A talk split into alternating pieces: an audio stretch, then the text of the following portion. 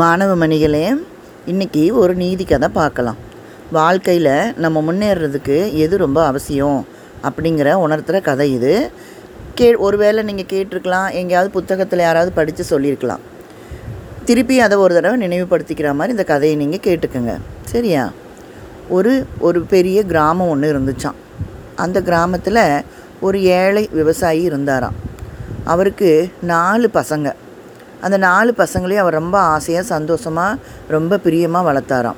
எல்லோரும் கொஞ்சம் பெரியவங்களானோனையும் அவருக்கு வயசாகிடும் இல்லையா, அவர் கொஞ்சம் வயசானதுனால தன்னோட விவசாய பூமியில் நம்ம பசங்க வேலை செஞ்சு விவசாயம் பண்ணி நல்லா பொழைச்சிக்கிட்டாங்கன்னா நல்லாயிருக்கும் அப்படின்னு அவர் ஆசைப்பட்டாராம். ஆனால் அந்த 4 பசங்களுமே ரொம்ப சோம்பேறிங்க. அப்பா நல்லா சம்பாரித்து வைக்க வைக்க அவங்க சந்தோஷமாக செலவு பண்ணணுங்கிற மாதிரி மனநிலை. நல்லா ஒழுங்காக படிக்கவும் போகலை, ஏதோ ஒரு அளவுக்கு தான் படிச்சிருக்காங்கன்னு பார்த்தா தன்னோட வேலைகளை செய்கிறது கூட ரொம்ப சிரமப்படுறாங்க. ஒவ்வொருத்தரும் எசிலி போடுவாங்கன்னு சொல்லுவாங்க இல்லையா, நீ செய்யுங்கிற மாதிரி. வீட்லேயும் ஒத்தாசையாக இருக்கிறதில்ல, வெளியே விவசாய போகத்துக்கும் ஒத்து வர்றதில்ல. ரொம்ப ரொம்ப வருத்தப்பட்டுட்டு இருந்தாராம் அந்த விவசாயி. நாளாக அவருக்கும் உடம்புக்கு ரொம்ப முடியாமல் போக, அவரால் விவசாயம் வேலையில் ஈடுபட முடியல. அவரோட காடு கழனியெல்லாம் காஞ்சி போக ஆரம்பிச்சிச்சான். இப்படி இருக்கையில் ஒரு நாள் அந்த ஊருக்கு ஒரு வயதான ஒரு பெரியவர் வந்தாராம். அவர் வந்து நிறையா மக்களுக்கு நிறைய அறிவுரைகள் சொல்கிறதும், அவங்க குறைகளை நிவர்த்தி செய்கிறதுக்கு என்ன பண்ணலாம் அப்படின்ற அறிவுரை வழங்குறதுமா அவர் நல்லது செய்கிறாருன்னு ஒரு கேள்விப்பட்டாராம் அந்த விவசாயி தாத்தா. அவருக்கு ஒரே சந்தோஷம். சரி, எப்படியோ நம்ம இவரை இந்த பெரியவரை போய் பார்ப்போம், அவர் ஏதாவது நமக்கு ஒரு வழி சொல்லுவார் அப்படின்னு நினச்சிட்டு அவர் போனாராம். அந்த பெரியவரை பார்த்தாராம். அப்போ அந்த பெரியவர் பார்த்தோன்னையும் அவர் காலில் விழுந்து, சாமி என்னையை காப்பாற்றுங்க அப்படின்னு சொல்லி கும்பிட்டாராம்.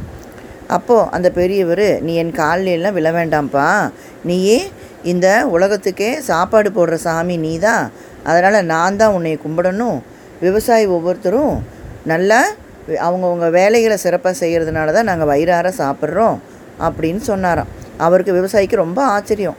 இந்த பெரியவர் நம்மளை எவ்வளோ பாராட்டுறா இருப்பார் அப்படின்னு நினச்சாராம். அப்போது உனக்கு என்ன குறை, ஏன் இவ்வளோ வருத்தமாக இருக்கேன்னு கேட்டாராம். அப்போது அந்த பெரியவர் சொன்னாராம், எனக்கு 4 பசங்க சாமி, அந்த 4 பேருமே ரொம்ப சோம்பேறிக சாமி, என்ன பண்ணுறதுன்னே எனக்கு புரியல. நான் என்ன பேசாமல் கண்ணை மூடிட்டு உட்காந்துடலான்னு பார்த்தா எதுவுமே முடியல. எனக்கு ரொம்ப கவலையாக இருக்குது, என் பசங்க நல்லா இருக்கணும் அப்படின்ற கவலை எனக்கு ரொம்ப அதிகமாகிடுச்சு சாமி அப்படின்னு சொல்கிறார். அப்போது அந்த பெரியவர் கொஞ்சம் யோசனை பண்ணாராம். சரி வா, காதை கொடு, நான் ஒரு விஷயம் சொல்கிறேன், அதுபடி செய் அப்படின்னு சொன்னாராம். சரி சாமி சொல்லுங்கள் அப்படின்னு சொல்லி கேட்டாராம். அவர் காதில் ஏதோ ஒன்று சொன்னாராம். விவசாயிக்கு ரொம்ப சந்தோஷமாயிடுச்சான். சரிங்க சாமி, நீங்கள் சொன்னபடியே நான் செஞ்சு பார்க்குறேன் அப்படின்ட்டு போனாராம். வேக வேகமாக வீட்டுக்கு கட்டில் மேலே பேசாமல் உட்காந்துட்டு கண்ணை மூடிட்டே உட்காந்துட்டு இருந்தாராம். அப்போது அவருடைய நண்பர், அந்த பக்கத்து ஊர்லேருந்து ஒருத்தர் வந்திருந்தாரா அவர் யதார்த்தமாக பார்க்குறக்கு. ஏன்பா உடம்பு சரியில்லைன்னு கேள்விப்பட்டேனே, என்னாச்சு, ஏன் உன்னோட காடு கழனியெல்லாம் இப்படி காஞ்சி கிடக்குதே, இப்படி நீ எல்லாத்தையும் இப்படி விட்டுட்டியே, என்னாச்சு உனக்கு, பசங்களை வேலை செய்ய சொல்லாமல்ல அப்படின்னு எல்லாம் பேசிகிட்டு இருந்ததை அந்த 4 பசங்களும் பின்னாடி அறையில் அவன் எப்போதுமே படுத்துட்டு ஜாலியாக இருப்பாங்களே, அப்படி படுத்துக்கிட்டே கேட்டுட்டு இருந்தாங்களாம். யார் வந்திருக்கா, என்ன வந்திருக்கான்னு உத்து பார்த்துட்டு என்ன பேசுகிறாங்கன்னு கவனிச்சிட்டு இருந்தாங்களாம். அப்போது இந்த விவசாயி சொன்னாரா, அது ஒன்றும் இல்லைப்பா, இனிமேல் விவசாயம் செய்ய வேண்டிய அவசியமெல்லாம் எனக்கு இல்லைப்பா, என்ன செய்கிறது அதான் என்ன பண்ணலான்னு யோசிச்சுட்ருக்கேன் அப்படின்னு சொன்னாராம். அப்படியா, என்னப்பா சொல்கிற அப்படின்னு கேட்டாராம். யார்கிட்டையும் சொல்லாத இந்த ரகசியத்தை, சரியா? அவரோட நண்பர் பேர் கந்தசாமி. கந்தசாமி, இந்த என்னோடய பூமி விவசாய பூமி இருக்குல்ல, அதில் எங்கள் முன்னோர்கள் ஒரு புதையல் புதைச்சி வச்சுருக்காங்க. அது எங்கள் தாத்தா எனக்கு சொல்லியிருக்கிறாரு. அந்த புதையலை ஒரு குறிப்பிட்ட காலத்தில் தான் தோண்டி எடுக்கணும்னு சொல்லியிருந்தார். இப்போது அந்த காலம் வந்துருச்சு, அதனால தான் நான் விவசாயத்தை நிப்பாட்டிட்டேன். எந்த இடத்துல புதைச்சிருக்காருன்னு எங்கள் தாத்தா சொன்னதை நான் மறந்துட்டேன். அங்கங்கே குழி தோண்டி பார்க்கணும், அப்போ தான் எனக்கு புதையல் கிடைக்கும். இதை நீ யார்கிட்டையும் சொல்லிடாத, எனக்கு நீ உதவியாக இருந்தீன்னா ரொம்ப சந்தோஷமாக இருக்கும் அப்படின்னு சொல்லிவிட்டு அந்த கந்தசாமி பார்த்து இவர் கண்ணடிச்சாராம் அந்த விவசாயி. அப்போ அந்த கந்தசாமி தெரிஞ்சுக்கிட்டார். ஓ, இவர் ஏதோ ஒரு திட்டத்தோடு தான் இதை சொல்கிறாருன்னு அவருக்கும் புரிஞ்சிருச்சு. அவர் கந்தசாமி அவருடைய நண்பர் தானே, அவங்க வீட்டு சூழ்நிலைகள் தெரியும் இல்லையா, அந்த 4 பசங்களையும் திருத்துறதுக்காக தான் இவர் ஏதோ சொல்கிறாருன்னு அவருக்கு கந்தசாமியும் புரிஞ்சுட்டு, ஏ ஆமாம் நண்பா நானும் மறந்துட்டேன் பாரு, உங்கள் தாத்தா எனக்கும் தாத்தா தானே, அவர் எனக்கு ரொம்ப நல்லா தெரியுமே, நான் இருக்கும்போது தானே அவர் இதை பற்றி பேசிகிட்டு இருந்தார், அடடா இந்த விஷயத்த நானும் மறந்துட்டேனே, நம்ம அப்போ கொஞ்சம் சின்ன பிள்ளைகளாக இருந்தோம் இல்லையா, அதனால் நம்ம ஞாபகம் வச்சுக்கல, சரி ஒன்றும் கவலைப்படாத நானும் வரேன், யார்கிட்டையும் சொல்லாத, நீயும் நானும் தோண்டுவோம், கிடைக்கிறத ஆளுக்கு பாதியை எடுத்துக்குவோம் அப்படின்னாராம். சரி சரி அப்படியே இருக்கல செய்யலாம், இந்த 4 பசங்களும் ஒன்றும் சரிப்பட மாட்டேங்கிறானுங்க, அதனால் நீயும் நானுமே சரிபாதி எடுத்துக்கலாம் சரியா அப்படின்னு சொன்னாங்க. உடனே இந்த 4 பசங்களுக்கும் தூக்கி வாரி போட்டுருச்சு.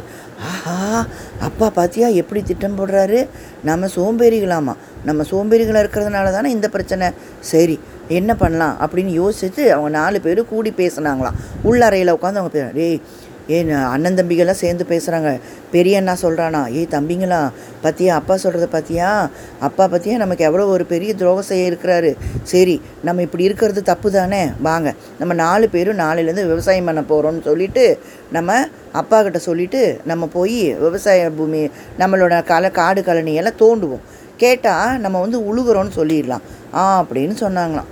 சரி நேராக நான் விடிய காலை மறவனால் எல்லாம் தூங்கி எழுந்திரிச்சு விடிய காலையில் எழுந்திரிச்சு அண்ணன் தம்பிங்க 4 பேரும் நம்ம எல்லாம் கிளம்பிட்டாங்களாம். கிளம்பி சாப்பாடெல்லாம் செஞ்சு கட்டி எடுத்துகிட்டு வந்தாங்களாம். அப்பாவுக்கு ஒரே ஆச்சரியம், என்னடா ஏன் எல்லோரும் எங்கே கிளம்பிட்டீங்க அப்படின்னு கேட்டாராம்.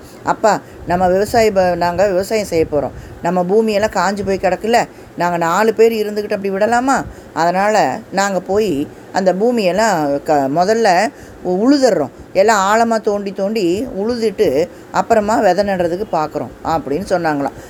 என்ன செய்ய போகிறீங்க அப்படின்னு சொன்னாங்களாம். நாங்கள் தென்னங்கன்று நடலான்னு இருக்கோம்ப்பா, அதுக்கு நம்ம குழி தோண்டணும்ல, அதுதான் நாங்கள் 4 பேரும் முடிவு பண்ணியிருக்கோம் அப்படின்னாராம். அந்த விவசாயிக்கு புரிஞ்சிருச்சு இவங்க என்ன திட்டம் போட்டாங்கன்னு புரிஞ்சோடனே மனசுக்குள்ளே சந்தோஷப்பட்டு, ஏய் ஏய் வேண்டாம் வேண்டாம் நீங்கள்லாம் போய் ஒன்றும் செய்ய வேண்டாம், அப்பா அதில் வேறு ஒரு வேலை செய்யலான்னு இருக்கேன், அதனால் நீங்கள் இப்போதைக்கு போய் அதில் எதுவும் தொட வேண்டாம் அப்படின்னாரு. முடியாது முடியாது, அது எங்களோட நிலம், எங்களுக்கு சொந்தமாக போகிற நிலம்தானே, அதை நாங்கள் இப்படி வீணாக்க விடலாமா, அதனால் நாங்கள் போய் முதல்ல ஒரு பகுதியில் தென்னங்கிட்டு நட்டுடலாம் அப்படின்னு இருக்கோம் அப்படின்னு சொன்னாராம். உடனே அவங்க அப்பா, டேய் தம்பிங்களா அந்த கிழக்கால இருக்கிற பூமியை கை வைக்காதீங்க, மற்றதெல்லாம் தோண்டிக்கிங்க அப்படின்னு சொன்னாராம். கிழக்கால இருக்கிற பூமின்னு சொல்லவுமே இவங்களுக்கு ஒரு அங்கே தான் ஒரு வேளை புதையல் இருக்கோ அப்படின்னு மனசில் நினச்சிட்டாங்களாம். சரி அப்படின்னு போய் ஃபஸ்ட்டு போனதும் அந்த கிழக்கால இருக்கிற பூமியெல்லாம் தென்னங்கன்று தோன்ற அளவுக்கு தோண்டி தோண்டி பார்க்குற மாதிரி ஆழமாக அங்கங்கே குழி தோண்டிட்டாங்களாம். சரின்னு இப்படி வந்தாங்களாம். அப்போ ஒன்றுமே கிடைக்கலையே அப்படின்னு இப்படி இது 2 நாள். அடுத்த நாள் 3ஆவது நாள் கிளம்பும்போது இவங்க அந்த அப்பா சொன்னாராமா, தம்பிங்களா மேக்க பூமியில் தோண்டுங்க, ஆனால் ஒரு 6 அடி அதுக்கு கீழே எல்லாம் தோண்டிடாதீங்க அப்படின்னு சொன்னாராம். உடனே இவங்க போய் 6 அடிக்கு கீழே அந்த மேக்க இருக்கிற பூமியிலலாம் தோண்டிட்டாங்க. அப்புறம் வந்தாங்களாம். இதே மாதிரி 4 புறமும் இருக்கக்கூடிய எல்லா பகுதியுமே அவங்க தோன்ற மாதிரி பண்ணிட்டாங்களாம். ஆனால் புதையிலே கிடைக்கலையாம். இவங்களுக்கு ரொம்ப வருத்தமாக போச்சான். என்னடா அது அப்பா இப்படி ஏமாற்றிட்டாரே, எங்கே புதையில் இருக்குன்னு சொல்ல மாட்டேங்கிறாரு, நம்ம நேரடியாக அப்பா கிட்ட போய் கேட்டுருவோம் அப்படின்னு வந்தாராம். அப்போது அப்பா ஏன்ப்பா எங்களை ஏமாற்றினீங்க இப்படி சொல்லி கந்தசாமி தாத்தாட்ட நீங்கள் கந்தசாமி ஐயாக்கிட்ட நீங்கள் சொன்னதை நாங்கள் கேட்டோம், நீங்கள் எங்களை ஏமாற்றிட்டீங்க அப்படின்னு சொன்னாங்களா 4 பசங்களும். அப்பா அந்த விவசாயி சொன்னாரா, ஏன்பா புதையல் கிடைக்கும்னு சொல்லி அந்த இவ்வளோ பெரிய இடத்தையுமே கிட்டத்தட்ட ஒரு 6 நாளில் நீங்கள் தோண்டிட்டீங்க, 6 நாளில் தென்னங்காற்று நடுற அளவுக்கு என்ன பண்ணிட்டீங்க தோண்டியிருக்கீங்க, அப்போது உங்களால் வேலை செய்ய முடியுன்றது இப்போ புரிஞ்சுக்கிட்டீங்களா அப்படின்னு கேட்டாராம். இப்போ ஒன்றும் தப்பு இல்லை, நீங்கள் செஞ்ச வேலைகள் உங்களுக்கு புதையல் கிடைச்ச மாதிரி தான். ஒவ்வொரு இதுலேயும் ஒரு இதில் தென்னங்கன்று நடுங்க, ஒரு இதில் பாக்கு மரம் நடுங்க, ஒரு இதில் வேறு மாமரம் நடுங்க, இந்த மாதிரி நடுங்க, கொஞ்சம் பகுதியில் நெல் கம்பு சோளம் இந்த மாதிரி நடுங்க. அண்ணந்தம்பி 4 பேர் சேர்ந்து பாடுபட்டால் புதையல் பூமியில் இருக்கிற புதையல் இல்லை, பூமிக்கு மேலேயே நீங்கள் புதையல் எடுக்கலாம் அப்படின்னு சொன்னாராம். எல்லாரும் யோசனை பண்ணி அப்படியே திகச்சு போய் நின்னாங்களாம். அந்த பெரியவர்கிட்ட நான் போய் யோசனை கேட்டேன். அந்த பெரியவர் தான் உங்கள் சோம்பேறித்தனத்தை போக்கணும் முதல்லன்னு சொன்னார். இப்போ உங்கள் சோம்பேறித்தனம் போயிடுச்சு, நீங்கள் வந்து உழைக்கிறதுக்கு தயாராகிட்டீங்க, அதனால் எனக்கு இப்போ கவலை இல்லை, நான் வந்து நிம்மதியாக இருப்பேன், நான் உங்களுக்கு என்னென்ன செய்யணும்னு நான் சொல்கிறேன், அதுபடி நீங்கள் பண்ணுங்கள்.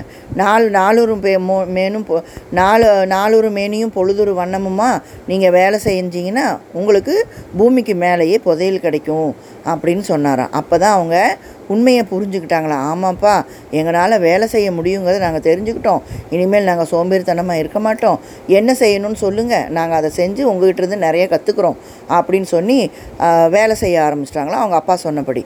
அப்புறம் பார்த்திங்கன்னா தென்னந்தோப்பு, மாந்தோப்பு, பாக்குத்தோப்பு அப்படின்னு அவங்களோட இடங்கள் அத்தனையும் பசுமையாக காட்சியளிச்சான்.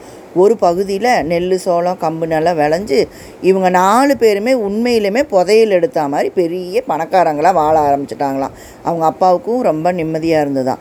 அந்த பெரியவர் சொன்ன யுத்தி வேலை செஞ்சிருச்சு அப்படின்னு அவங்க அப்பா அந்த பெரியவரை நினச்சி கையெடுத்து கும்பிட்டாராம்.